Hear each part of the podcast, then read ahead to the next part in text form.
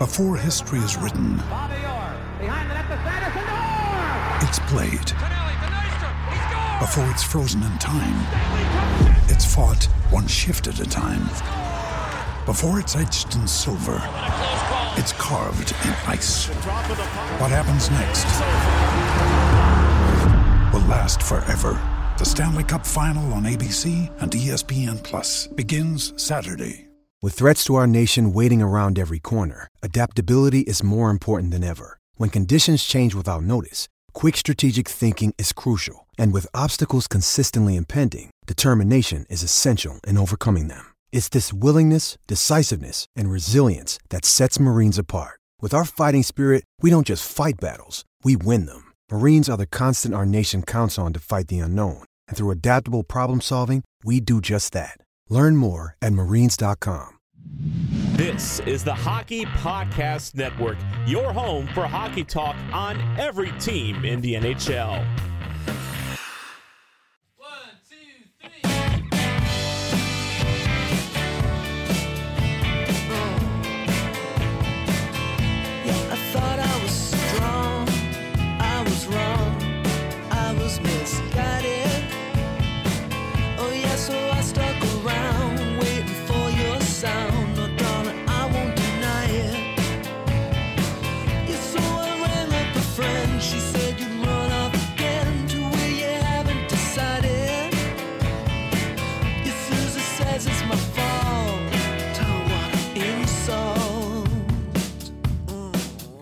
Hello. Hello, hello, ladies and gents, boys and girls. Welcome to episode six, oh no, episode 26, sorry, of Tales with TR. I'm your host, Terry Ryan. TR, as they say. Uh, and I know I a lot to get to here. Um, we've had my podcasts are obviously a little bit more sp- sporadic um, at the moment. Uh, just a lot, lot on the go. So, one of the reasons uh, my buddy asked me um, here in Newfoundland, St. John's, to help him with his bar, Turkey Joe's. I'll just get right into it. Because we got a great guest today, Jesse Sutton, another Mount Pearl uh, hockey player from Mount Pearl. Jesse's 22, plays in UPEI now. Great career in the Quebec League. Uh, major juniors, just a great stepping stone for kids. You know, a lot of people don't realize you get your schooling paid for afterwards, or it depends. Uh, a lot of the details and separate contracts are different, but for the most part, if you play a year major junior, you get a free year schooling. A lot of people don't realize that. And Jesse played five years in the Quebec Major Junior League and is enjoying career now as a student hockey player in uh, UPEI. Anyway, anyway, I'll I'll get to what I, I meant to talk about first. So it's a big topic here in Newfoundland, like the bars opening and stuff. A, a because we're the, the I guess the most intriguing part of it is that we've had no cases for two months. There was two isolated, and they weren't really on the island. So as of Thursday, a week and a half ago, this being Monday, um, as of then, there was yeah, there was no case. So it, it really felt. Again, uh, this is just my personal view, and a lot of people um, that that came down around the bar, you know, they felt like one guy said, "There's, you know, there's more kangaroos in Newfoundland than there is Corona. I don't mean I don't mean to make a joke in it, and I, I really thought about that, and and I don't because I know what's going on worldwide. But it's a unique little situation we were in. So and and again, I, I kind of agree, but you still got to be precautionary. You know, um, I agree with that too. I understand, but again, we're in a position that we can kind of lock it down. You know, look at New Zealand now, kind of thing, right? So even though the phases are slowly opening, I mean, I know that's on everybody's mind. Now that's changed since because I'm talking about a week and a half ago the bars opened, and just a couple days ago they opened an Atlantic bubble. So now that goes. uh, I I totally disagree with that, and I think we're now we're going to have cases because these other provinces. I, I just don't love Atlantic Canada, but uh, I think we we have a unique situation in Newfoundland that we could have locked it down, right? And, and and maybe it is. It's still locked down. We don't have any cases, but I just think you know you stop it at the airport and you stop it on the ferry. How else is it going to get here? Right? Same way a kangaroo would get here, right? That's the only way, right? It's not eh, so we can stop that. Whether it's you know quarantine everybody coming in for 14 days, don't open the Atlantic bubble. Um, you know, heavy testing there's all kind of measures that we know by now but anyway in newfoundland we were and are doing great i just really feel that i don't know it, there's reasons i suppose but uh, most people i talked to did not want to open the atlantic bubble and i totally agree i would rather just stay here i got some opportunities too to make some money and travel but um yeah i i, I get the other side of the argument from uh, a lot of businessmen that were kind of upset and women and women but I don't agree. I, I would have just kept it shut down if you're asking me. But but anyway, now so that's mindset going into last Thursday. Now me though, I'm helping my buddy Stephen Hancock run a bar. Now TJ's used to be Turkey Joe's. Well, it is kind of, but we just changed the name a little bit. We put a pool table in there to space people out. We really we knew what the capacity uh, requirements were, not requirements, but the rules, half capacity. So anyway, there's a lot going on. But it was Thursday a week and a half ago, so we really didn't expect that many anyway. We put out some tables and chairs and whatever. But I guess people's hunger, because the bars opened that day, so people's hunger to go out, I guess, and especially uh, look again, I'm not defending it. I'm I'm just saying what they. I know what the. I talked to most people coming in, and their thoughts were that you know we don't have it here. If if if there ends up being a breakout on George Street, then the crack in the foundation happened way before you know you got more to worry about than the tj's deck kind of thing. But i agree i know what people are saying. The other side of that is that you know it's a deadly virus and if it was here then the measures aren't being taken the precautionary measures. So i get that i get it i get it i get it. Uh, i went on open line today here in newfoundland and talked about it a bit but there's so much that goes into this the context i got to give it to you. So it was Thursday, the first day. I really, really, other than so, so Stephen Hancock again, my buddy, asked me to help him run it. So I hired a couple people that I knew were great. Uh, Jeremy Barron and Eric Lopez, who worked at Merchant Tavern with my ex-wife Danielle, who runs things down there, and Jeremy Charles, Jeremy Bonia, you know, the chef and the wine connoisseur, so and and part owners. So I, I, knew they were good people, so I got them, and you know they brought a lot of people in, and I you know encouraged the Newfoundland Growlers uh, to come in and, and, the pro hockey players. You know I wanted a certain clientele in there, not not that they had to be hockey players, but I just know you know hockey players, young hockey player. You, you a you got goals. You're probably not really into drugs in in a big way. Um, but by goals, I mean you know you, you, you, you there's something to be said for a, a guy in his late teens, early 20s that's you know got goals set for himself or herself and is going to college. Uh, you know and uh, uh, i'm not limited in the people getting the bar to hockey but i'm encouraging whoever. I, just know that. So i was like the, the people that i and the same thing from the film industry. So i can only speak for the people that i work close with. So i, I called some hockey player buddies of mine some people in the film industry i know are good people just some good family and friends and said, you know, I'm going to change things up down there. I want the right crowd. And, uh, you know, I want Stefan to have a successful place, you know, all while maintaining the rules. But now, that being said, so I, I really didn't know about staffing or anything. And, and no one realized Turkey's was kind of not doing well. I'll be honest. You know, it used to be packed way back in the day. It was real. One of the, it was the most popular place on George Street in the late '90s, and then in, in the early 2000s. Um, but Stefan's father, Dick, owns owned uh, Greensleeves. So I guess when he got out of the business, Stefan went across the street. Greensleeves is kind of like the cornerstone, one of the first bars on George Street.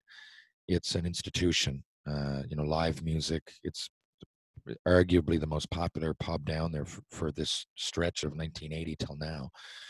So Stefan went over, you know, and, and took it over for his dad. So uh, Turkey's, you know, I guess not fell by the wayside, but it wasn't his main deal anymore. And he had other people running it, and and, and uh, you know, it, it, it's that that that went on for years. I'm not knocking anybody that came before me. You know, to to, to keep a bar popular is hard to do, and it had ups and downs. You know. But anyway, he didn't know what to do with it. He didn't have much time for it anymore, and uh, so I said I'd help him. So anyway, it takes us last Thursday. So I hired those guys. I right, I, and so we had a we have a nice patio upstairs. wasn't being used much anymore on the deck. So I put the boys up there, and I and they hired someone on the spot that day for downstairs. Um, so, you know, one bartender down, two up, and me, and I was just like, I'll monitor the door, and like, and there's three entrances, so that was a major fuck up because, and again, in any other circumstance, it would have been great. We weren't expecting the numbers to be more than you know the average that had been going in there which wasn't that many. The goal that night stefan even said to me if we can get 20 people 30 people in here and we we had dart boards we had pool table uh, we had areas to sit we had board games so i was like you know maybe that's the atmosphere i was expecting that's the atmosphere i was expecting. And sure enough then people came down and they you know and you're playing music so people started dancing and and then it filled up it, it filled up so much so it, we're allowed to have 65 up top and that's what you're allowed and it, even that looked too, like too many people. But this was probably 85, so I I didn't know what else to do. I know uh, we were short staffed. Got caught with my pants down. Apologized about all this. I I stood up on the bar. I said, everybody got to leave. If, if we want this to keep going, you've got to leave because I got to follow the rules, and it's my fault tonight. It's all on me. Boom. They left. The next night, it was getting there again, and that's what we did. We shut it down. Now, for those of you don't know what that feels like, like it was 12 13 the first night. Well, that it kept that I shut it down. Thursday ended up being fairly manageable, but Friday still had to turn people away, but they respected it. Friday, I'm telling you, it was a zoo.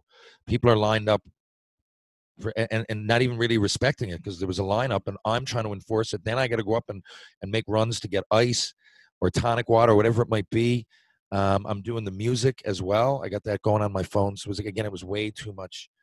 And we had a bouncer at that point. But, but people, what was happening is that you can have 50 downstairs, 65 up.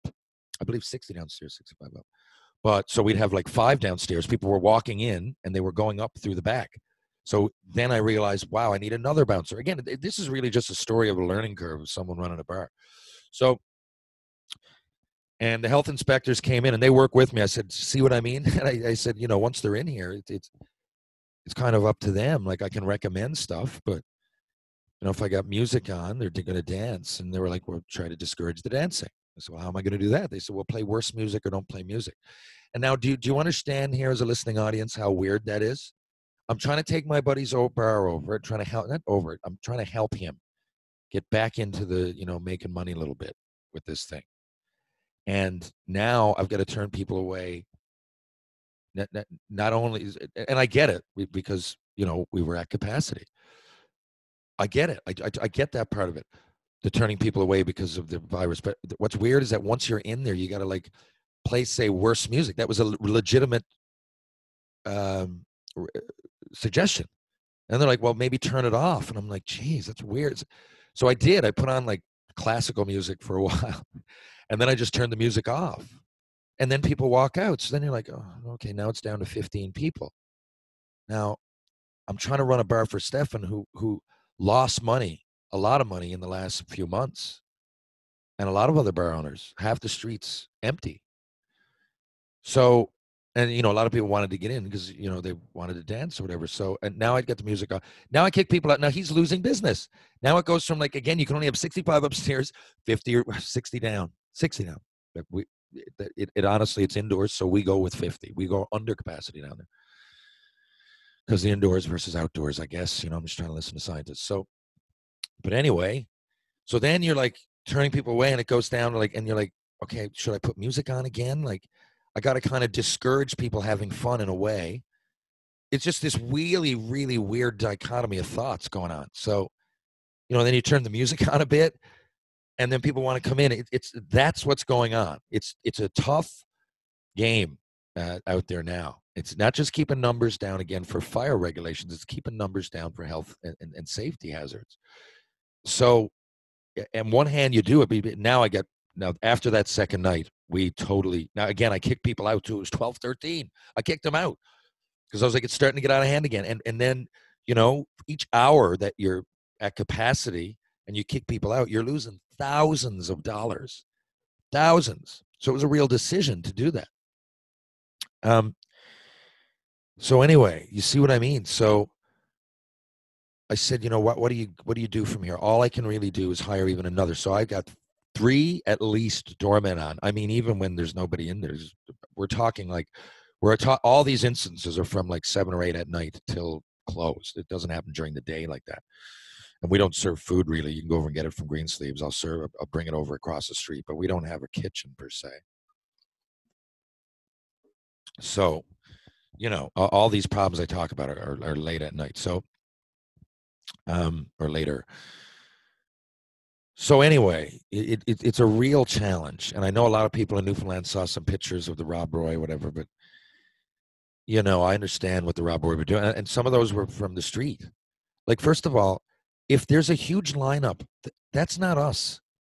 Just because the lineup's outside Turkey Joe's, uh, that's why. That means we're doing our jobs, people. You know, all these pictures going around social media fair enough for the ones inside, but again, I don't know what they did. I can't speak for them. I know it's a hard position to be in, and I know that half capacity still looks like there's a lot of people. And once they're in there, I'm telling you, you can only recommend. You can't force. So, other than turn off the music and make the experience a worse experience for the customer, it's and, and I did do that, but I, I just find it it's tough. All I slash we at TJ's can really do is uh, keep the capacity on, and we can recommend, but we can keep the capacity under what it's supposed to be, right? That is is law. And once you come in, and I even go around with a whistle sometimes, no dancing. It's almost comical, but there's only so much you can do. So anybody in, I don't know what happened at Rob Roy. Most of the uh, uh, pictures on the net are from there, but I'm telling you, a lot of it is is line up outside. And when they're inside, they congregate to one area, man. There's lots more room in the in the Rob Roy, but they go to one area, and, and it's tough. And I know what I, I know everybody's concern. I really do. And uh, I'm just telling you, as as as I've been a, week and a half experience now on George Street, it's not just me, man. Even though I got no experience, we're around, and this is a new thing for everybody. Now, I agree with the social distancing and the recommendations, and we're just trying to we're just trying to make a, a, a, good experience for the customer and make the bar owner a little bit of money that that they lost own owners. Right? And and and just try and that's tough. So please i'm asking you and, and i know people have strong feelings but please understand that it, at least from my end we're we're trying to work with everybody and we get it and it's a trying time okay? Uh, i can't speak for the rob roy but i'm telling you that all those pictures are slightly out of context um, not all of them, but there, there is. There, put it this way: there's a context to them that, had you see how hard it was, you'd probably understand a little bit. Eh, it's not all bar owners. Um, okay. So good luck to everybody with that. Now, I and I do think I'm, I'm now this is personal, not bar owner. Like I said, laws, regulations, I get it. But if we get it in Newfoundland here, I'm telling you right now. Now, that's my barrel uh, runner speech over. Now, here's my personal opinion. If we get it, I feel the government of Newfoundland and Labrador let me down, and I will vote the other way. I'm not going to, a hundred percent, I can say this, that if it breaks out here, a hundred percent, I'm not voting for the Liberals. Not that I was going to anyway. I might. Like I've often said to people, I don't vote with party every time. I can tell you that for sure. And sometimes I speak up for gay rights. Uh, or, or you know the abortion issue or whatever and people think that i'm like way far left. No no. I'm telling you. I think a problem that they have in the united states is there's only two parties. I think it's it's uh, it's what level of corruption. Right now i think donald trump is is nuts and got to go. Anywhere else he'd be he'd be in a mental institution. But the republicans in general up to this crazy point I would have said, you know, there are many foreign affairs, finances. If I was American, I really would have been on the fence with John McCain. I probably wouldn't have voted for him in 2008 because he picked Sarah Palin, who's a Tea Partier that thinks the world is 6,000 years old. And that is dangerous. But that would have been the only, and, and that's what you got down there now on the Republican side, right? The odd person that's just out of like that. And I just could never, if I was American, vote for someone who, who didn't believe science but I would have taken McCain for sure. Had he picked a better running mate, I would have supported him. Right? I know Barack was symbolic for a lot of reasons, and but after what after Barack went in, there was good and bad. I'll tell you, right? And I'm sure they're not hurting like often people, you know, boys are going around Hillary Clinton, Bill, Barack, Michelle, right? They get paid like 500 grand for some speeches, right? And they're in bed with all the CEOs and the corrupt companies. So I'm not saying, yeah, I'm not saying that I'm Democrat through and through. Right now, I would be, though, if I was in the States. You got to get that madman out. You got to get that madman out.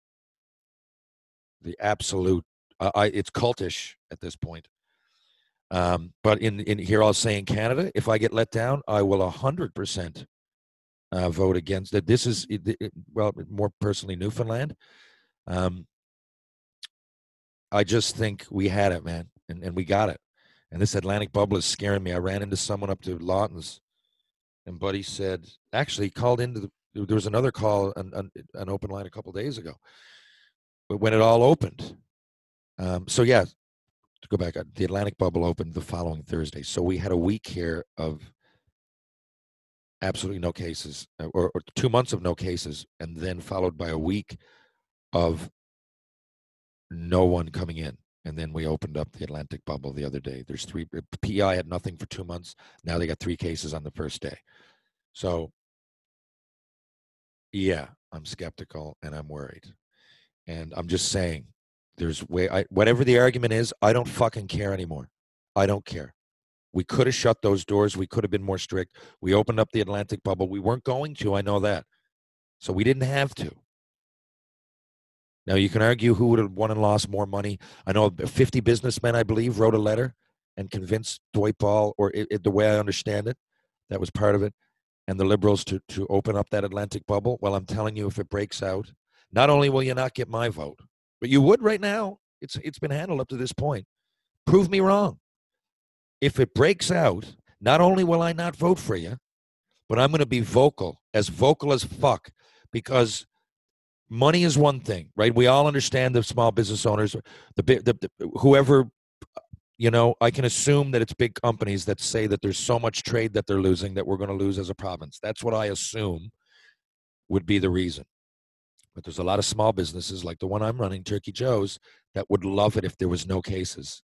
Right? George Street's one example. The pedestrian walk down there that we got going on now in Water Street that everybody loves, kiss that goodbye if it breaks out. Is all I'm saying. We're living our best lives.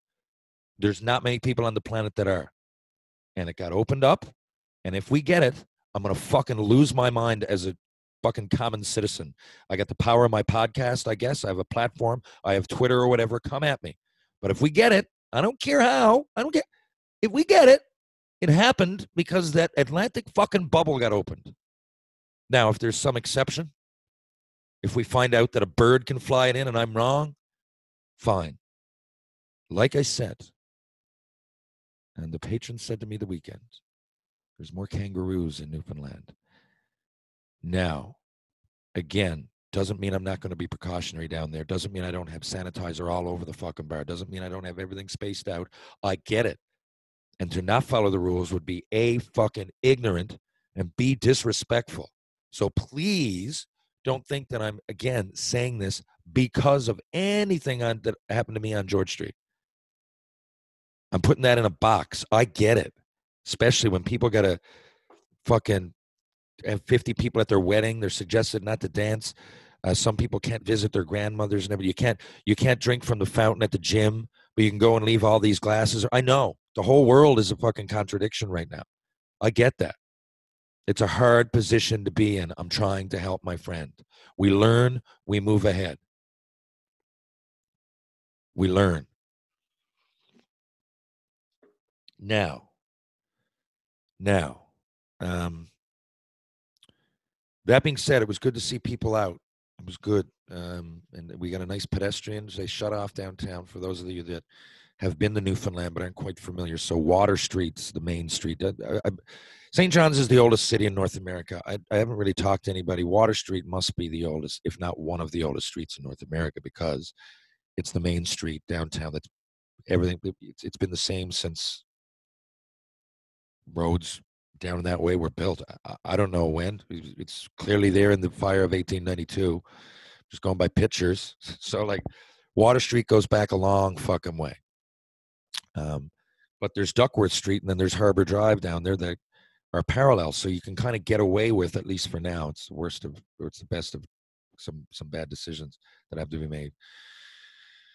And I don't mean just COVID. I mean, there's like they're tearing up the roads down there too. So, but anyway, so it's shut down and it's cool because uh, just a few days ago they did it and they opened it up to the public and there's you can go for a walk and you know a lot of businesses down there were hurting as there were a lot of places now because you can shop online more and things but it, it's encouraging people to get out and, and, and spend locally and uh, hey if you're listening st john's i'd put kiosks right down the middle. It, it ours could be so that whole stretch could be a marketplace. And that's what i kind of heard. You're going out of the market but it's not though. It's just the roads closed and there's a difference. Right now it's a road closure. So there are people walking and there's the odd not enough of i think people with guitars there's one at one end and another but if you know if, if it's ottawa you're going through and there's kiosks right down the middle right? People selling your t-shirts bra- bracelets uh, watches you know glasses whatever you got that stuff and then you got lots of local stuff um, and I think, God, there's so many things you could display. You know, that from the Aboriginal art, folk art, um, that there's a lot of around, and uh, is, is certainly, I think that business is taking off in recent times. I love it too because it, folk, it, it showcases part of our heritage, and you know we have all kinds of Innu and Inuit and native groups living in Newfoundland, and um, I love supporting that community. They're very creative uh, people, and, and part of their culture is to be creative. And uh, anyway, that's just one. But I, I, think you could take things like that, showcase Newfoundland, put it right down the yellow line, and have uh, you know mimes, jugglers, you name it, whatever. Right now, it's merely a road closure. Um, what else? NHL. I don't know. I still think it's a pipe dream. I do. Um, I hope but you know, each time I glance, I've kind of tuned out, man. I've kind of tuned out. Each time I glance, though, there's more people with it. I, I just don't know how. I, I just don't know how you're going to justify it to get through it. And even though, even though, even though I know that the, the worst happens to the elderly, but it, it, there are exceptions, though. And I just find, what if you're in the Stanley Cup final and four guys have it on a team? Right? Uh, are they going to play in the game? Or I just and someone might you never know like someone with diabetes or something might die and then you're like and regardless who they come in contact with might i, I just look again i'm i'm all for hockey i wanted to i just at a bar with fucking bordering on regulation numbers i get it i get that people want to do shit and i want to see it happen i'm just saying i don't know how any of the sports leagues are going to function i i, I want I'm, I'm curious i just think no one wants to fold the tent first I do. But I, I just don't see it. I just, we're talking about the 1920 season in hockey, for example. Baseball, I guess you're talking about a new season. You could just keep waiting. You could push that one and keep pushing. I just don't know how long you can push this. So you're going to push the end of this season, and then the next season is going to start in January. I just, I just, even that, I, yeah, I really hope. Good luck. Good luck. Um, but people have been asking me for a prediction. I, I don't know. I can't give you a prediction. There's going to be, I think there's going to be people, and as it goes, and if there's more cases, there's going to be people on each team that decide not to play. What do you do then? It's a fucked up time we're in, but yeah, I just don't see it. Like I can't take seriously people like breaking down the the season as we go into it because I just don't think it's going to happen. So I don't pay much attention. Again, I hope it does. I hope it does. Hope they find a way, man. John Oliver actually has a good episode on sports. It's maybe a month or month month and a half old. Um, it's what's that show? Uh, Last week tonight with John Oliver. So some of his episodes that can be polarizing, but they're, some are very informative. He's a smart guy anyway, so this one's informative. It's not, you know, the political ones, whatever. I get it. You don't want to hear politics, and you don't want to, you know, it's a frustrating time to have to follow politics. So, and most of his shows end up being political, but but this one is just on sports. It's, it was recommended to me by a friend, and I watched it, and I was like, yeah, you're right. And and, and he gets into some details there that I just yeah, I just don't know how. So every once in a while, I recommend something. Check that out. Last week tonight, John Oliver, I, I get it on Crave. And once in a while, he has a gem of an episode. Televangelists is another good one, if you like that. Uh, Televangelists, that's a great, uh, that's probably my favorite episode.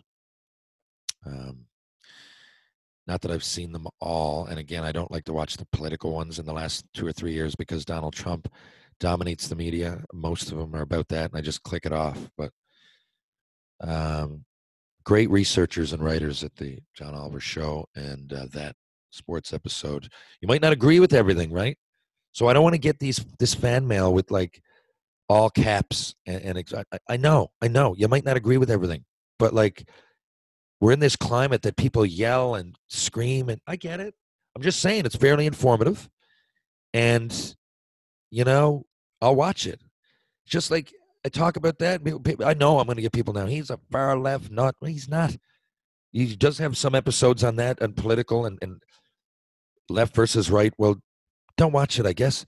But I'm the same way with like I think Fox News is unbelievably bad. I think if you took away Fox News, things would settle down. I, I really do. I think the whole it's so corrupt. Fucking Fox fucking news, and they they ignorant. It's Sean Hannity. I wish I could. It'd be hard for me not to slap him right in the face, and I know he wouldn't do anything either because he got no fucking balls. People like that, no fucking balls for actual action. Anyway, I just think they don't don't get me wrong. I think CNN, Don Lemon, fucking is probably the worst from that angle. Um, Chris Cuomo, he's concerned. I just don't find the left as dangerous. Yes, CNN is really left. I just don't find it as dangerous. Not today, anyway. Uh, but that being said, there's Fox News. Chris Wallace. I love that guy's opinion. I really do. I think it's great. I watch everything that comes down there. Now, some things I disagree with, right? Just like Don Lemon, some things I disagree with. But usually there's a center. You watch both and you can kind of pick out. So pick I encourage that to everybody. I know I say it here a lot. Just if I could say anything, I'd say watch local news because I think now, because again, CNN and Fox have agendas, so you're not getting the full story. Although again, I'll say on Fox, you're getting far less of the real story, but CNN will definitely go left on on most things. Um, again, what would I say? But, but, but again, at least they have the other side represented. You might watch Fox all day and you don't even know that Trump just had said grab a pussy or mocked a handicap or whatever it might be. You might not even see that on CNN. So they or or sorry on Fox. They they ignore the issue completely. CNN might overplay it all day long. Did you see Donald Trump said grab a pussy? Okay, we know he's ignorant. Now move on. Right? I just find one is more dangerous than the other. That being said, local.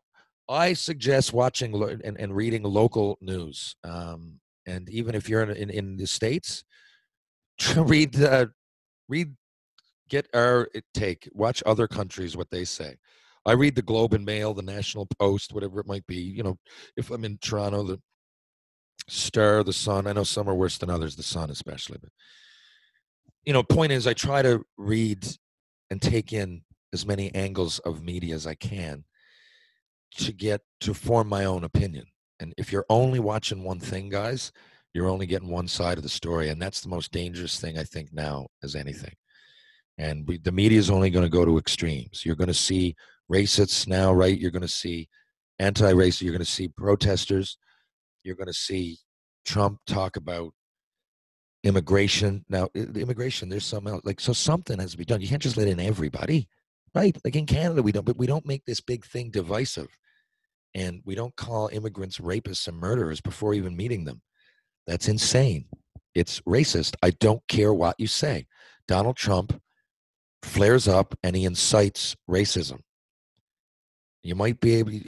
That's it. It's it's people get violent now. But in between all that shit, there's issues, right? Like infrastructure in the United States, in Canada, in the United States. Like you know, a lot of those infrastructure, man. Like uh, look at Flint. Look at the water you were being served in Flint. People were dying. Like that's going on. Like pipes and and bridges and, and cities and, and you know just the architecture and the you know the infrastructure of these things need and no one even is bringing that up that that's a typical problem like education they just cut education to pay for some of this COVID. But you know that education, uh, health, th- these are important issues that just get lost because CNN and Fox focus on the extreme shit.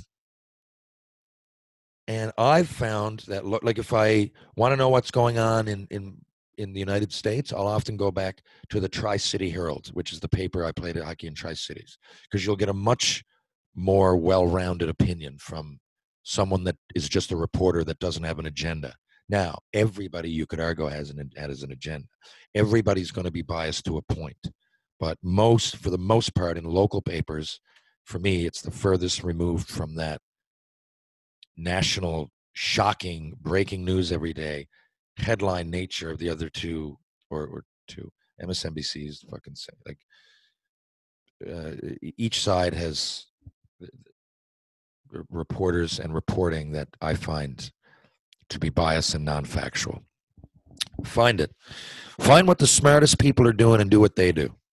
Right? Look online. Okay, hmm who would who, who, who do you think maybe be open-minded right and have seen the world from a lot of different angles? Uh, you know it doesn't have to be a politician right? Doesn't have to be. Um, let me think. Uh, so for example if you were to follow donald trump and you like the us and, and, and you know you're a patriot if you were to follow him you certainly wouldn't get the news right? And again I, I think that man is is crazy. You, you would only get hate and you would only think that everybody that didn't agree with him, you'd actually think he was a dictator. Well, he probably is. A, yeah. I I just find him fucking crazy, man. I can't believe this many people vote for him. Um, again, not the Republicans in general, right? Mitt Romney, Paul Ryan. You know, in the last few years, you know, there's these people I find have a Republican agenda, but it's not crazy. They can, they're well spoken, they're articulate, they have some great points. Um, you know, so maybe, you know, just follow and get involved. I think uh, uh, uh, uh, I'm talking there because I know I have a lot of American people in my audience. So a lot of time, and, and it's the most divisive thing that's happening in the world. And, you know, in Canada, we turn on all the networks. I watch CBC, CTV we have the same sort of thing going on, but really we've handled it much better in Canada. Say what you want about Trudeau, say what, what comes out with the mask on. Trump hasn't even at that point yet, right? Trump has, I'm not saying we're phenomenal. We had a few cracks in the system, but for the most part, and just check the numbers. Don't watch what Donald Trump says if you if that's all you do. Look at the numbers. What I'm saying is, whether you hate Trudeau or love him or whatever, whatever Canada, and it's not just Trudeau. I mean, both all parties. We all kind of came together. They worked together. You look at what happened here. And we took care of it much better than the United States is because they're still yelling at each other. Trump is, is denying at this point that it even exists. Now, I will say that there's been a few things in the last few years that I've been fucking pissed at our national leadership about. To get into that would be just to delve into somewhere I don't really want to go. But in this case, I think they've done a splendid job. And that's not just Trudeau and the Liberals, it's everybody working together and they realize that this disease transcends politics. And for the most part, I know there are hiccups. Canada has done a great job. Um, there. Uh, good luck uh, to you Americans and everything else. Once again, I've spent a uh, half hour so talking about stuff I didn't really want to, but hey, anybody locally is going to hear about downtown, and I wanted to address that because I think people are in a hard position and I'm always going to encourage both sides of the story. So there you go. Uh, I think, guys, I'm going to break. I'm going to have a little bit. Um, I'm going to break, and, and um, we're going to hear from Jesse Sutton now, one of my uh, favorite young hockey players from the island. And Jesse went out and started a podcast, and I want to help him out because I think it's going to do great. If I, if I, judging on the numbers that I get and the kind of demographic that listens to my show, I think the boys are onto something. Not a lot of people their age with a platform, you know, that being, um, you know, the, the, Jesse Sutton and Clifton Finney too. They they do it together, and Cliff played hockey, and you know they they have a, a, a big social group of friends and not only from the from the island but from uh, the mainland that they played hockey with and everything else. And I really support it, and I, I think I, I, wanted to have Jesse on because he's an interesting guest. He's from Mount Pearl. He plays hockey, shoots left. Uh, you know, we, we played major junior. We have a lot in common. But more than anything, I want to get that podcast off the ground. So before I get Jesse, remember, if I forget to talk about it, I don't think I will, but his podcast is called Talk on the Rock, and you can find that on Instagram. It's just Talk on the Rock. Uh, I'm sure you can get it on Twitter and everything too. We'll find out more about that in a minute. Ladies and gentlemen, upcoming Jesse Sutton. Hang in. Like you're a slob. Like, shut your whore mouth. Order- That's it. yeah, like the fr- the phrase "pigeon toss." Like I find that hilarious. like as if you were to toss a pigeon. What Like the fuck is a pigeon toss? no, like you just pigeon toss a guy out of the way. Like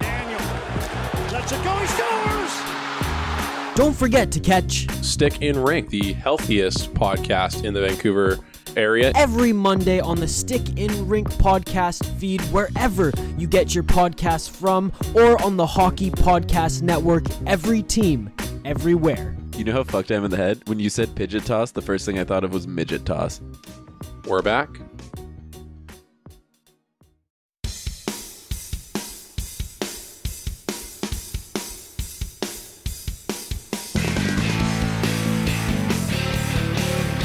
Ladies and gentlemen, gives me great pleasure to welcome the former Mount Pearl Blade St. John's Privateer, Quebec Rampart, Chicoutimi, Saguenay, Aca- Acadie Bathurst Titan, current UPEI Panther and co-host of Talk on the Rock podcast. He is a fantastic forward, a charming checker, a viper of a sniper, the Earl of Mount Pearl, a passionate Panther. He can really back check and played four years in Quebec. Oh my my, he now suits up in PEI. Last Friday we got gassed and talk about his new podcast. He's not a nurse, but played in Acadie Bathurst. Much like me, comes from Mount Pearl, you see. He has a good shot, great hands, and comes from Newfoundland. He likes his coffee sweet and strolls down George Street. We want to hear more? He kicked my ass at PS4 hockey. That is. He's six foot two and cute as a button. Ladies and gentlemen, it's Jesse, the Jackal Sutton. How you doing, Jess? I'm great. Thanks a lot, Terry. Thanks for having me. Yeah, yeah, yeah. No sweat, no sweat. So listen, we're gonna get right into it. I got you for a half hour today. I appreciate you doing this. We mentioned it before, but uh, I kind of got you last minute. So um, I do appreciate you coming on. No problem. Just repaying the favor. Obviously, you coming on our podcast. You know, I'm back here to help you out. How is that going, by the way? Your podcast? It's going good. You know, uh, we thought it would be a pretty good time to start it all off uh, with the pandemic and all, just trying to keep everyone kind of involved with, I guess there's not a lot going on with sports. So we thought we kind of spread our knowledge, I guess, a little bit. And then, like I said, bring on uh, some sports figures from Newfoundland to kind of shed light on, on the sports world, I guess. Name some guests you've had so far outside of myself, of course. Well, you were, I guess, for our famous guest number one, but uh, beauty, we, yeah, have great. had, uh, I guess, basketball. I guess icon of Newfoundland. We had Carl English on. We've had Luke Adam. We've had Dawson Mercer. We had my good buddy Zach Fucali on last week, and then uh, my good buddy also Evan Fitzpatrick was just on the, the previous week. Uh, that's pretty interesting. Um, I guess I would say, is that a goal of yours? I don't know what you're doing at UPEI. What subject are you doing? Like, are you are you interested in broadcasting, or was this just because you know what? It's a pandemic, and we got to do something, and you just figured, let's be creative.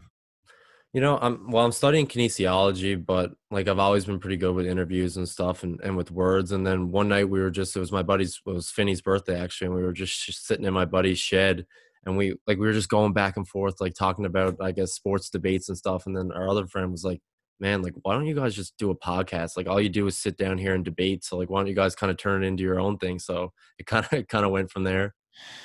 That's deadly. Um, and so Clifton. So tell us, because Clifton's a hockey player as well, right? Clifton uh, played a little bit. I, I know he had a story about playing senior hockey here, but but he was a good player growing up. Tell us a little bit about his career and how you guys know each other.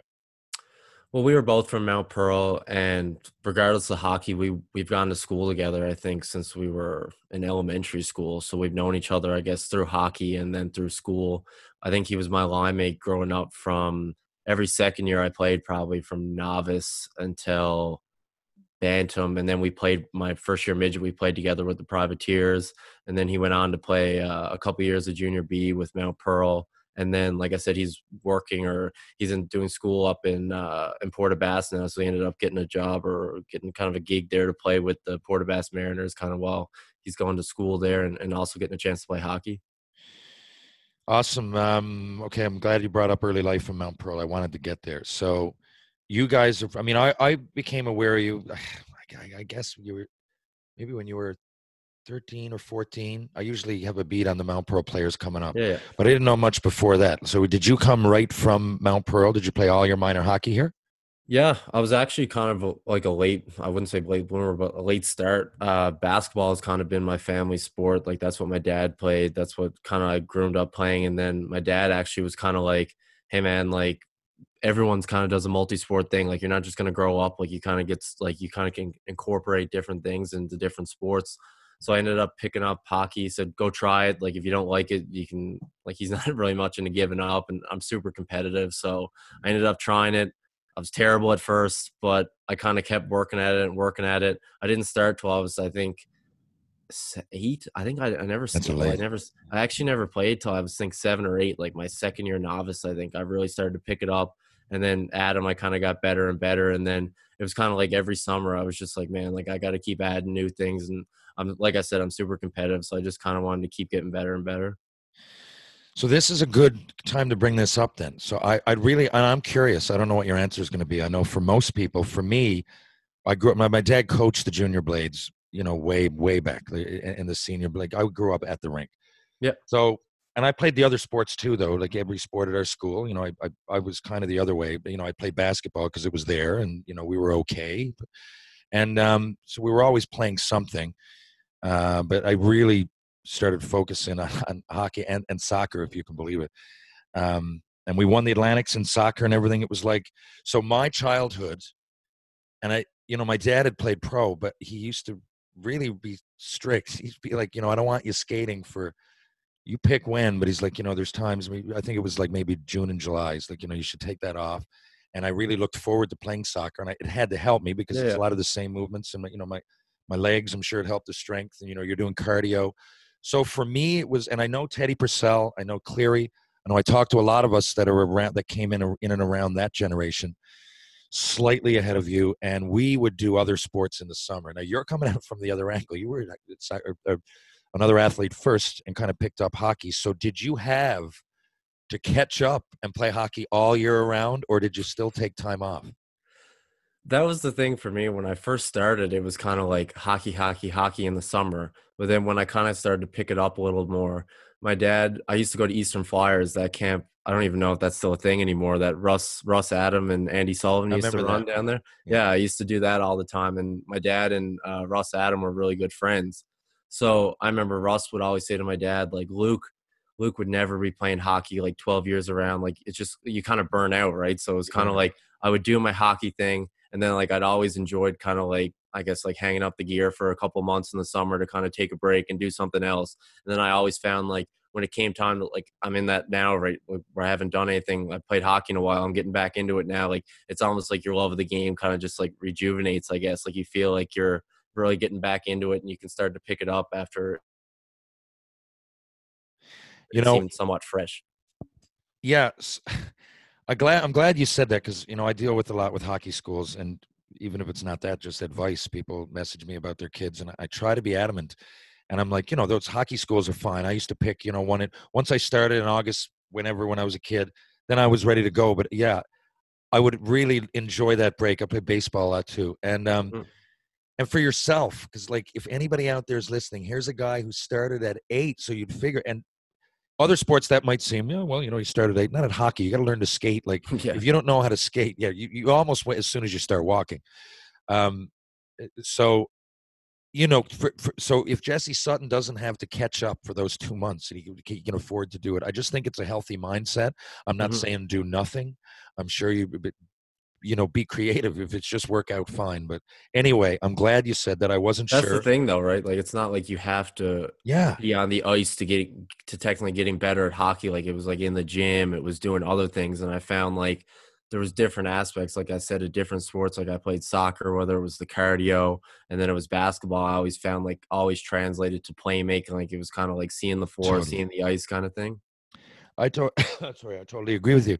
Um, so 14, 15, you go to Quebec, you play two games. Where were you the rest of the year? Quebec Ramparts, did they draft you?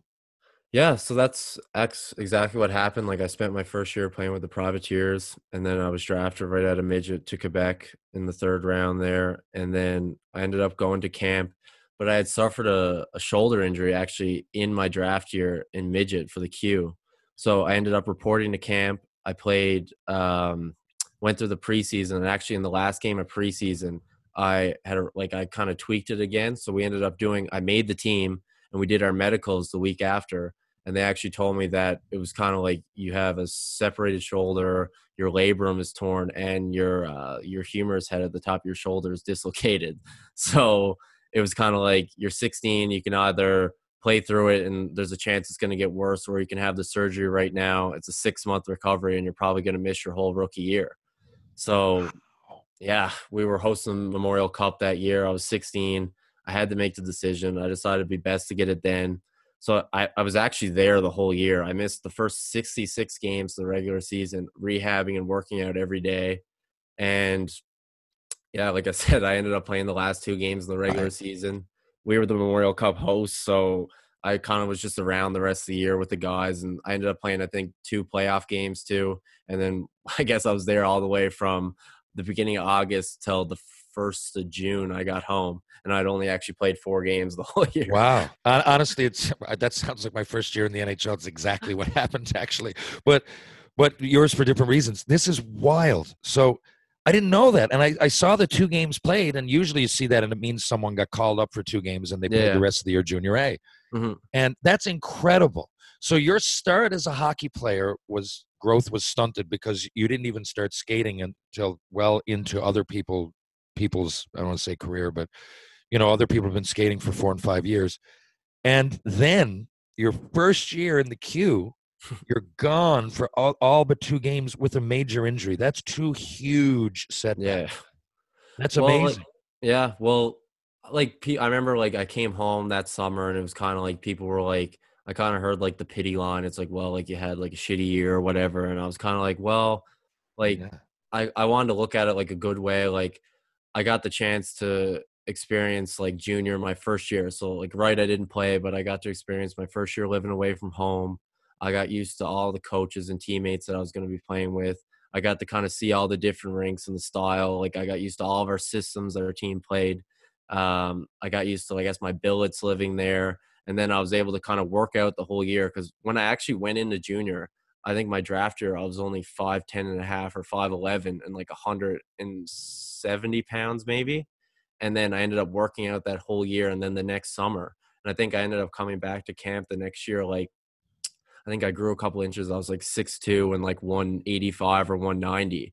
So like it kind of made a big difference for me, like a growth and development. And then it was still technically my rookie year, but I kind of knew what to expect going into that next year. Oh, a hundred percent. And your coaches, I'm sure.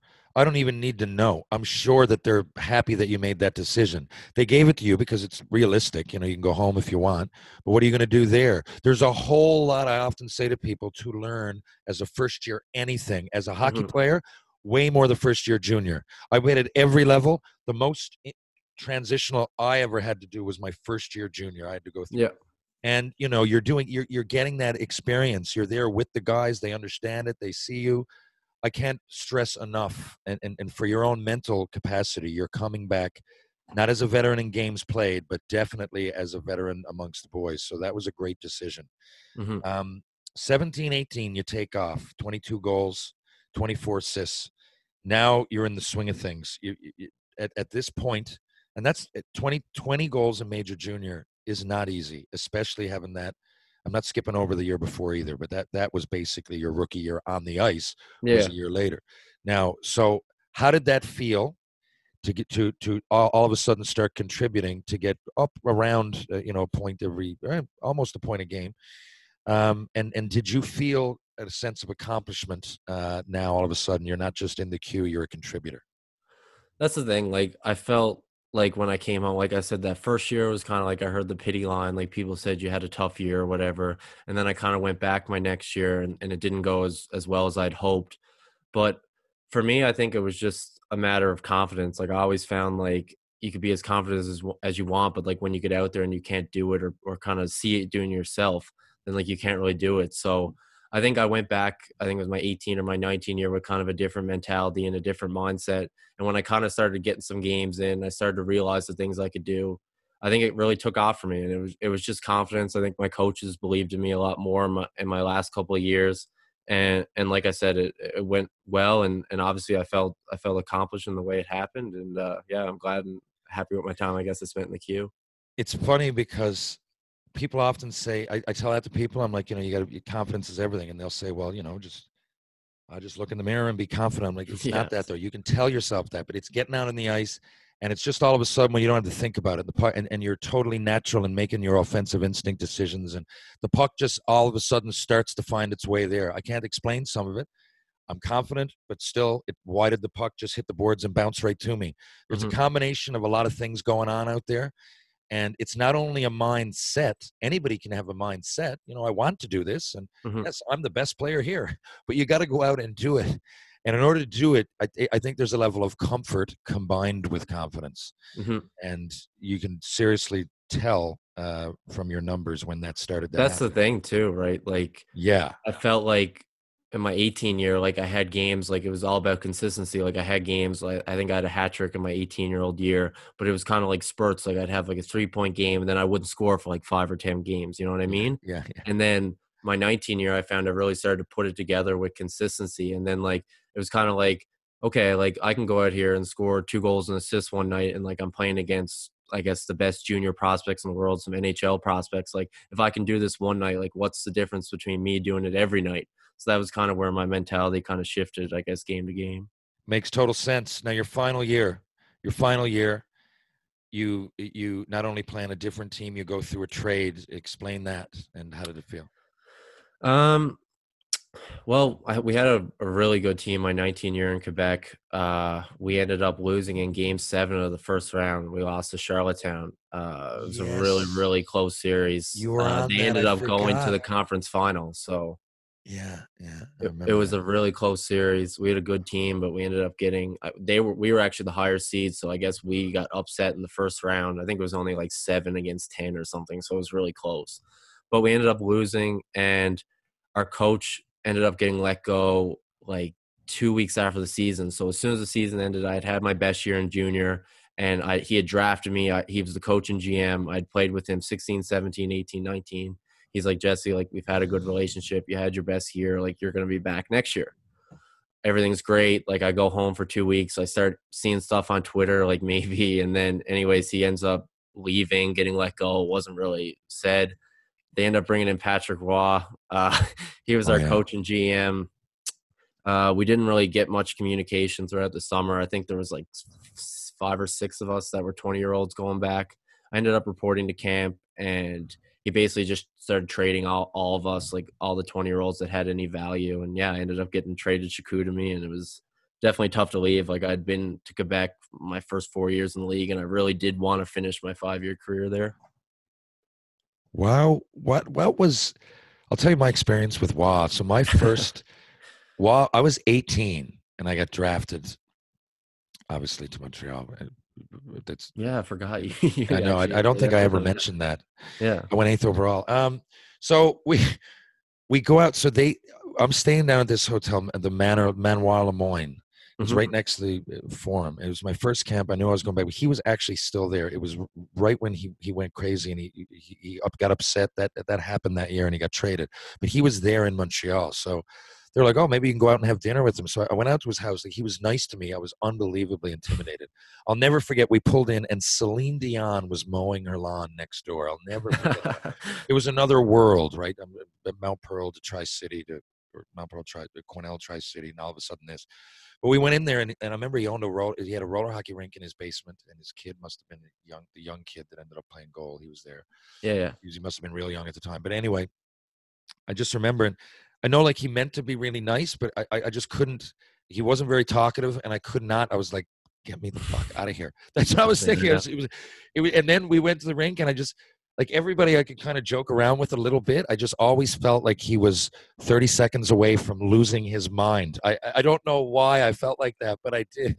What was he like to, to as a coach? Well, see, it was kind of different for me because when I gone to Quebec, me and Phil Boucher was my coach. Like I said, I spent my whole career with. He actually got hired only the year before. So when I went to Quebec, there was Cody Donaghy and Kurt Etchegary, who are my good buddies, and I had played there. So they had kind of knew Pat and stuff like that. So I'd heard about him, but I had actually only experienced Phil. So then my four years go by, and then Pat ends up coming back.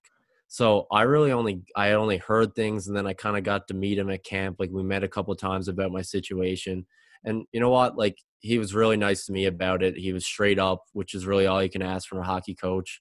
Um, obviously, a lot of my buddies still play there and played there for him that year I was gone. And yeah, like they say, he's, he's intense, but he definitely knows his stuff. And you know what? Best whistler I've ever heard. I was there in camp. He didn't use a whistle in practice. Didn't even use his fingers like to, up to his mouth. Like the loudest whistler I've ever heard. Like you could hear it all over Quebec City. I. Wow. That's unbelievable. That's good insight because you know a lot of people like me. I, I think the only reason I expected all that is because like I I'd heard these things about how intimidating it was. But I Cody's mentioned that too, and I think a lot of fans need to hear that because yes, of course he has a temper, but I'm glad to hear that he was actually nice and straight up. There's nothing to be, you know, he, he he treated you well, treated the boys well. That's good enough for me. And I mean, obviously he knows his hockey. Um, UPEI, the decision. Um, because I know you had some options. Tell us why you picked PEI. Uh, I feel like there was a few. Um, the fit just kind of felt right. Like I always, I've obviously been to PEI before, traveling to play there with Charlottetown. I played hockey tournaments there in the past. I always found it was a little like Newfoundland. Like I kind of got that vibe kind of when I was there. My agent Doug Shepard is actually from PEI, so I'd spent summers there. Whoa, whoa, whoa, whoa, whoa, whoa, whoa! Stop the press. Hold, hold.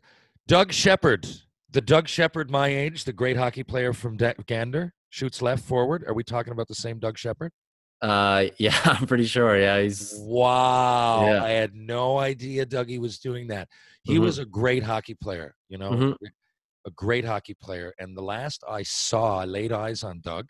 It was my last pro game ever. I played for Orlando in the Atlantic Coast League, and he was coaching Knoxville. And I know that he came back and got involved in coaching. I didn't know he was an agent. Wow. Okay. Yeah, he he is an agent, and he ended up. I always forget that he's from Newfoundland too. I don't know why. I always forget that, but I like I said, I I went to PEI. He was from there, and he he did. He was a skating coach there actually, and he he ran Andrews hockey. Yeah. Yeah. Yes. okay.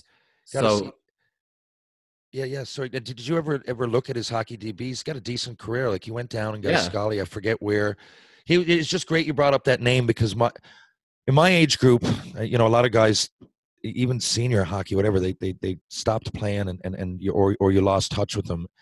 And he was a great player. I, I truly believe that at that time I was getting all the press being that age, and we we'd won the All Newfoundland and you know, but big numbers, and and uh, you know, I was making the decision to go out west, but th- th- there was another story going on. There was a couple other great players on the island. One guy was Kurt Walsh from CBS, ended up getting Yep. drafted third round to Buffalo, and uh, you know there was more, but Doug Shepard was right there in the conversation, and he was a great hockey player. Glad to hear. Um, okay, so keep going. UPEI.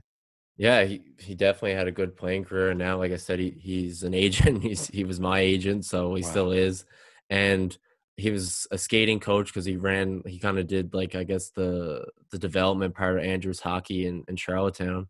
So I'd been there. Uh, I spent summers there when I was playing junior, working with him and and training there. And he actually hooked me up with uh, Mike Kelly, who was the assistant coach in Vegas with uh, with Gerard Gallant Nice. and I lived with him while I was in the summer. So like I had some experience with Charlottetown. My good buddy Andrew Picco, and then Nate Yetman was there, and then Jordan Mars, one of my best friends, was committed there already. So it kind of just made sense. We're hosting, we're set to host nationals this year, so kind of the pieces kind of fell in, I guess, fell in place for me to go there. Awesome. I absolutely love. Uh, I would have made that decision if nothing else. I spent a lot of time in PEI. I'm, I'm sure I told you about it, but Yeah, yeah. from- going way back, some of my good friends that played hockey were from there, being David Ling and Jason McDonald. I would go over there in the summer, and then I would, would you know, to golf tournaments pretty much every year for 15 or 16 years. Not many, not much. To be honest, I would have gone again. I'm set to go in August, and I, you know, I love PEI. Um, can you? T- is did I hear Forbes McPherson is your coach or assistant coach? Am I wrong there? Yeah, he's the head coach. Okay, so he played a few games with me in St. John's for the Maple Leafs as well. I hope Yep. you, I hope you know that uh, Forby's a legend, right? He is a legend. Yeah. Okay, he played down in the Central League, had some good numbers, and uh, he had a great career too. So uh, for those reasons, uh, the Kennedys, Forby Kennedy's a legend. We used to go to his bar, Sportsman's. Uh, but that's great. And uh, you know, the other thing, I love that little uh, Atlantic Conference, and so many. It, it's so competitive, and I really try to explain to people, you know, these guys are were great. They're the best that you got for the best. Uh, each team's probably the best junior A players, and then, you know, it's filled with major junior players. And a lot of these guys, like you know, you're going four years up there playing against some of the best players in the world.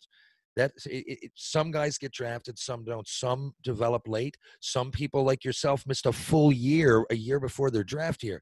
So I, I, I often say like if there's one underrated level it's mm-hmm. canadian university hockey. Uh, yeah. so listen as you go to p and you guys weren't you set to host it or am i wrong there you, we are set to host it, yeah. Um, I'm not really sure, like I said, what the plan is as of right now. I know our season is for sure canceled in the fall, and there is optimism that it will start in January. So I don't know whether if we're going to have somewhat of like a football season where it's going to be like 10 or 15 games, and then we're going to go right into playoffs and nationals. But like I said, uh, hockey is better than no hockey. So yeah, and um, I assume it's because UPEI has had some ups and downs, but I'm looking. You guys have a good squad. You're building towards something. So I really hope for that reason. You know, you get to host something, and usually you you know people will sign there because of that. So it's a super underrated league, though. Like super. I think that was the perfect word for you to describe it. Like I think I had heard a lot of good things about the AUS and like I had options to go play in Ontario too to to really really good academic schools.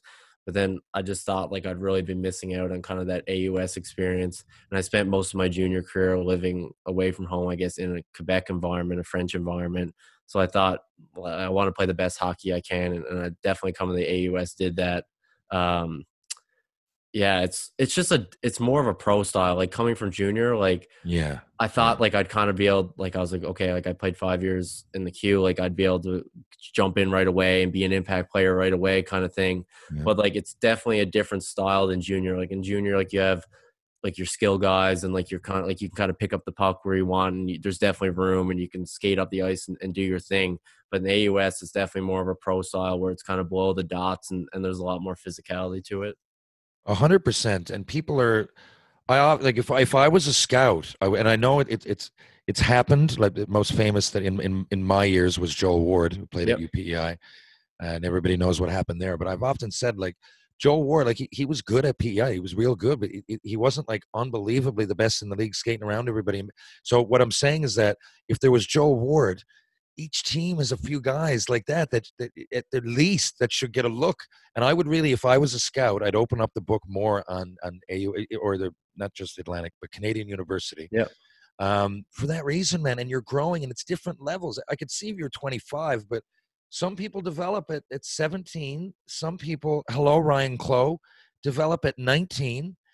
You know, uh, some people need to work on things that, like a guy like Michael Ryder, his shot was his shot when he was 16. He, yep. he just needed to work on some other things. Now, he signed a contract last minute. I'm telling you, the first year I played with Rides, he got sent down to the East Coast League.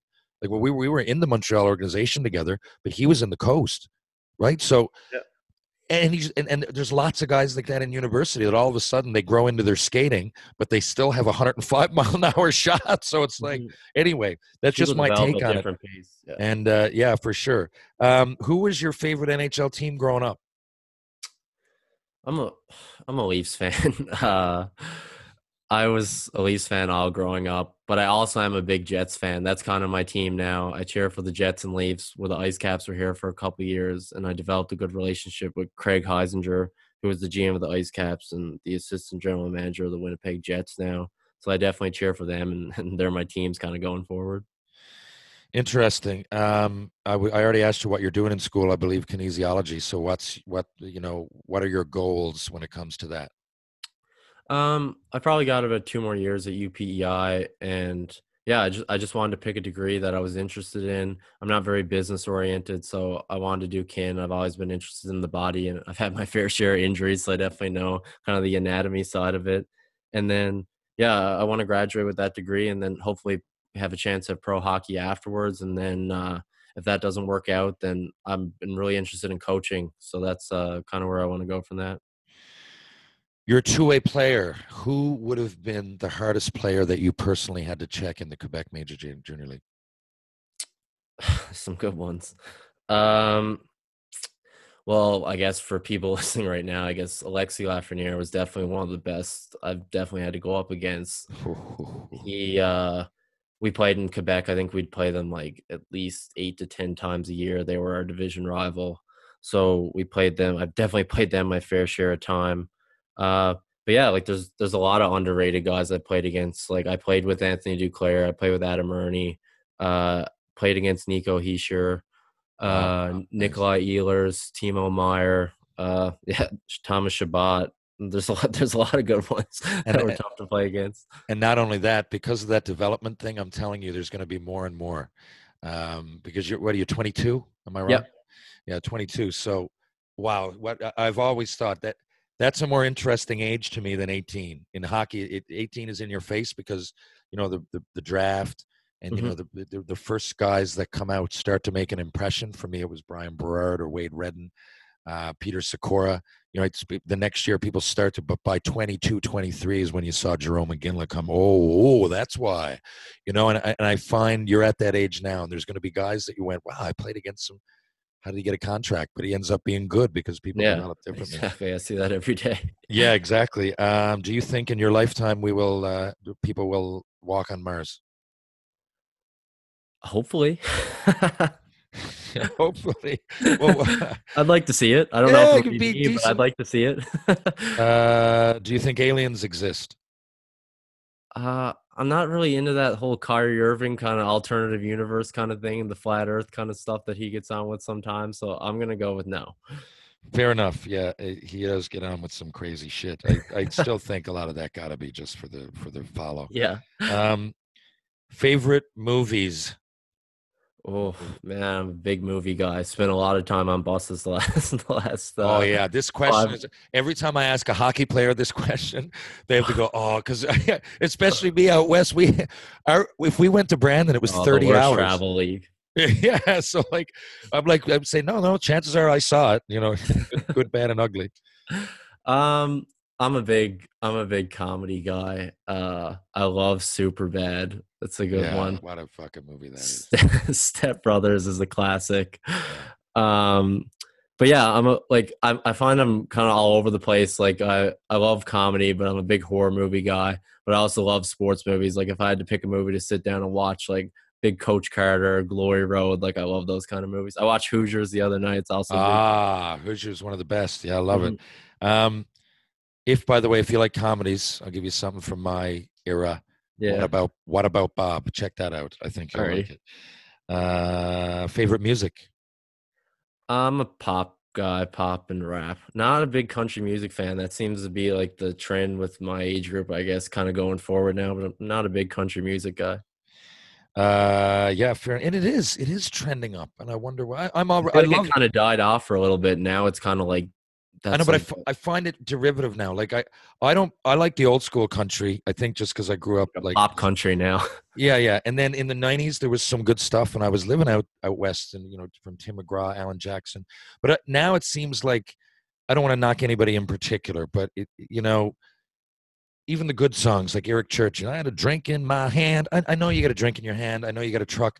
Let's just can can we can we move That's on? it from that? too. That's at least for me. It's just it seems derivative now at this point. Just Although I do- drinking trucks and Yeah, and you know, like- and I get it, and some's all right. I like, I love Sturgill Simpson. There, there's one country guy I love. Check out uh, "Some Days" by Sturgill Simpson if you're listening. right. That's yeah, and and I think you will like it. Um, but yeah, I find most of it repetitive. Um, I think I think we're pretty much done. Are you? Oh no, no, no. Now we got to talk about your podcast. Where, um, where, when, how do they follow, and uh, when, how many episodes do you put out a week? Um, yeah, we it's pretty simple. Like we're on uh, Instagram and Facebook at Talk on the Rock. Pretty simple.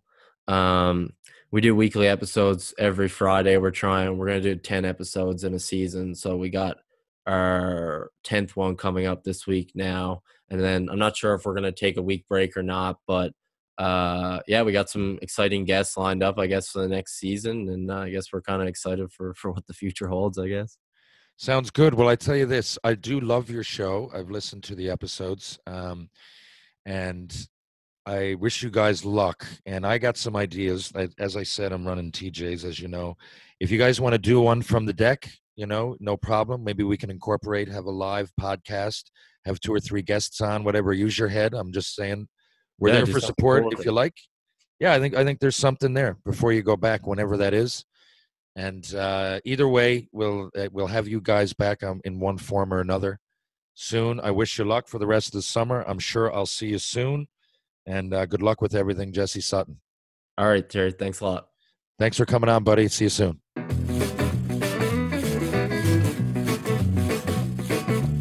There you have it, uh, Jesse Sutton. Uh, interesting. He's an interesting uh, cat and a very good hockey player. And I didn't realize about those setbacks, by the way, that he had to go through. And those are big.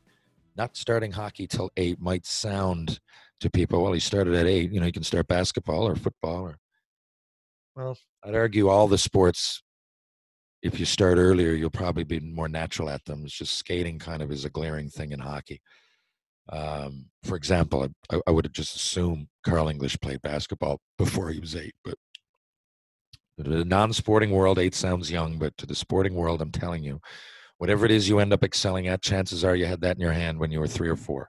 I was at the rink, so I had, uh, you know, I, I could skate because I was forced to, I guess. And you know, some people you have it in and you're not if you walk by a basketball court if i walk by a basketball court and i was six seven eight nine years old.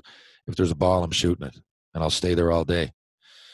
It's a different world now um, but anyway thanks to jesse and the, the podcast is talk on the rock. He does it with clifton finney. It's great uh, and it's a perspective from some some young kids that uh, you know that have already had some not only had some interesting experiences uh, but are taking advantage of the hockey. And I'm not just talking about Jesse. I'll get Clifton on here sometime. He's got an interesting story too.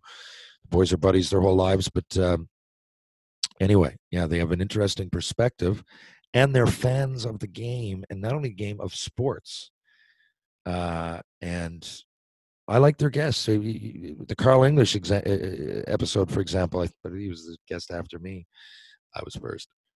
Kidding, Carl. Kidding. Um, well, I'm not kidding. I was first, but I'm, I don't think there was anything to that other than I'm from Mount Pearl and uh, Jesse's hometown and Clifton's hometown. So I do appreciate it. But point being, Carl's episode, man, it's one of ins- inspiration. Doesn't matter what sport or what, you don't even have to play a sport. It's inspiring, right? Listening to these guys uh, talk about Zach Fucale, you know, the thing about that guy played, uh, you know, World Juniors up and down with Montreal. He's seen it from all perspectives, as have I, and I, I find those kind of guests very, very interesting. So hats off to the guys for taking the bull by the horns and doing it, and I really support that podcast. Uh, what else? Um, TJ's. If you're gonna if you're gonna have beers uh, in Newfoundland, uh, downtown George Street, again outside of all the chaos that happened last weekend. TJ's. We got a great deck, and I'm gonna do things now to even keep the crowds down. I mean, well, we're, we're crowds is one thing. We have bouncers to manage that, but you know, I'm going to put out some board games. We're going to have a live podcast or two from down there. Uh, that way, you'll get people showing up, but I, you know, maybe it, it, it'll be more controlled. In any case, we're going to try. Okay, guys, we're going to try. Um, and when we have been trying, so before the public just gives some kind of outcry because we had dance music on, and there's a lineup. I'll remind you, there's a lineup because we're doing our job, and I can guarantee you that in the in the in the inside of Turkey Joe's, there will not be one person over what's recommended. In fact, we're going to go way under um, because even though we're allowed 65 on the deck, I told you it, it, it starts to look uh, the optics to me um, at times can be misleading. So I'd rather that I'd rather not take any more heat or or cause uh, any more uh, misunderstanding. And I want to be sensitive to people's uh, requests again, which I believe we were. But just going forward, um, Turkey Joe's is and not only a great bar, we got a great deck, and we got you know we have ten new TVs in there. We got a pool table. Um, you know you can order food from Greensleeves. So you can have a bite to eat. Uh, it's it's a great bar, and George Street's a great place, and uh, Newfoundland is is a great province. Uh, what else? Uh, PS4. A lot of you guys have been at me. So, you know, I play once in a while. Once I throw my tag out there, which I did on a couple of stories, you know, I get like 5,000 requests. No, that's a lot, but maybe 100. I look at my PS4. I don't know anybody. They're all asking to play. I'm not trying to be ignorant, people. I just can't get to everybody. And, you know, I'm on there. I play. Uh, I do. A, I'm doing a lot of work because I'm trying to make money. It's hard enough to get the podcast in. If I happen to go on there, if I happen to go on there, my team is the Newfoundland Knights. Okay. And I'm on GTA more than anything. Me and my buddies go on there with their, uh, and we play as a group. There's a lot of online challenges. It's a bit of fun. Um, Red Dead Redemption a little bit, uh, but the hockey, you know, f- you can figure out my tag when you find that. Just it's it's Newfoundland Knights. Sure, I'll play you once in a while. Uh, Jesse's team, we just had a tournament. They beat us six to three. I think Jordan Mara, the right winger he mentioned, had had all six. So we're, we're okay, and, and they lost the tournament we played in. So we got waxed by one team, and we lost one nothing to another.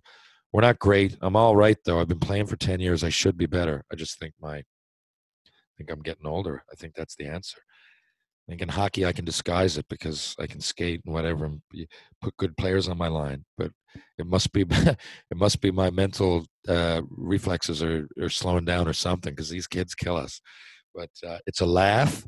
I shouldn't say that. We we we win the odd game, and uh, we just have a laugh doing it, man. We throw on the headsets and play against teams at night, and it's a good, uh, especially in these in these crazy trying times.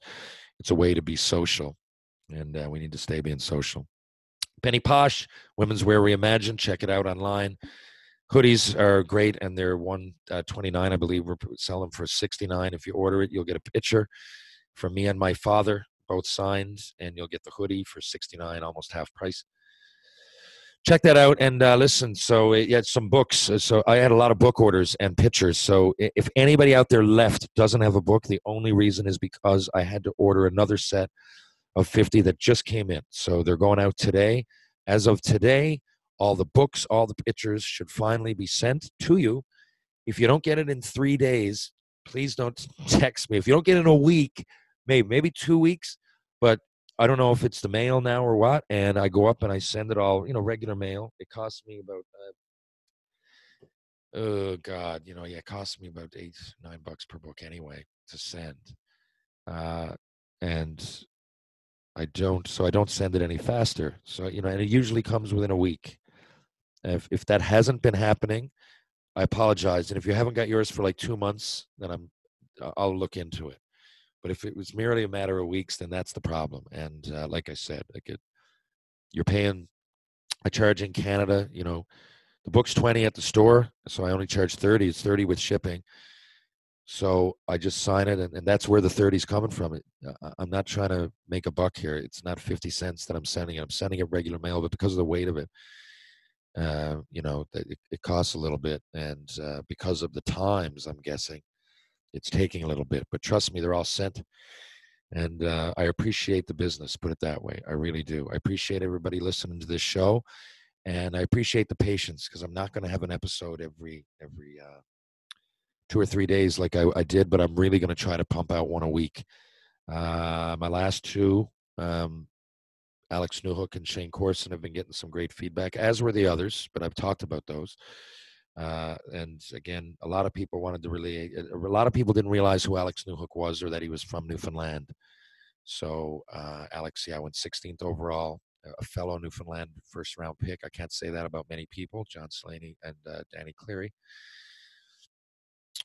I think that's it. Um, and and myself, obviously, if I haven't mentioned that. but but uh, anyway, yeah, Alex. So a lot of people have, texted me about, and a lot. Likewise, the other way, a lot of people Alex ages are sending me message saying, "Well, I didn't realize Shayne Corson played with Wayne Gretzky. He's a very interesting cat too." Shayne Corson has some great stories, and so anyway, thanks for the listens, thanks for the questions. I hope I got back to everybody. It takes me a while. Uh, good luck with everything. I hope to see you real soon. Uh, in the near future, we have Brad Lukowich coming on. We have Aaron Brand, who's uh, former uh, OHL scoring champ, played here in St. John's. People will love to hear from Aaron. He's got some great causes coming. We got Aaron Asham coming for another episode. We have Matthew Barnaby, and uh, th- those are the next four. So hopefully within the next month, I'll have those guests for you guys. So we're not only interesting hockey players, hockey personalities, but interesting people in general. Until then, I'll catch you on the rebound. It's been great. Thanks a lot, everybody.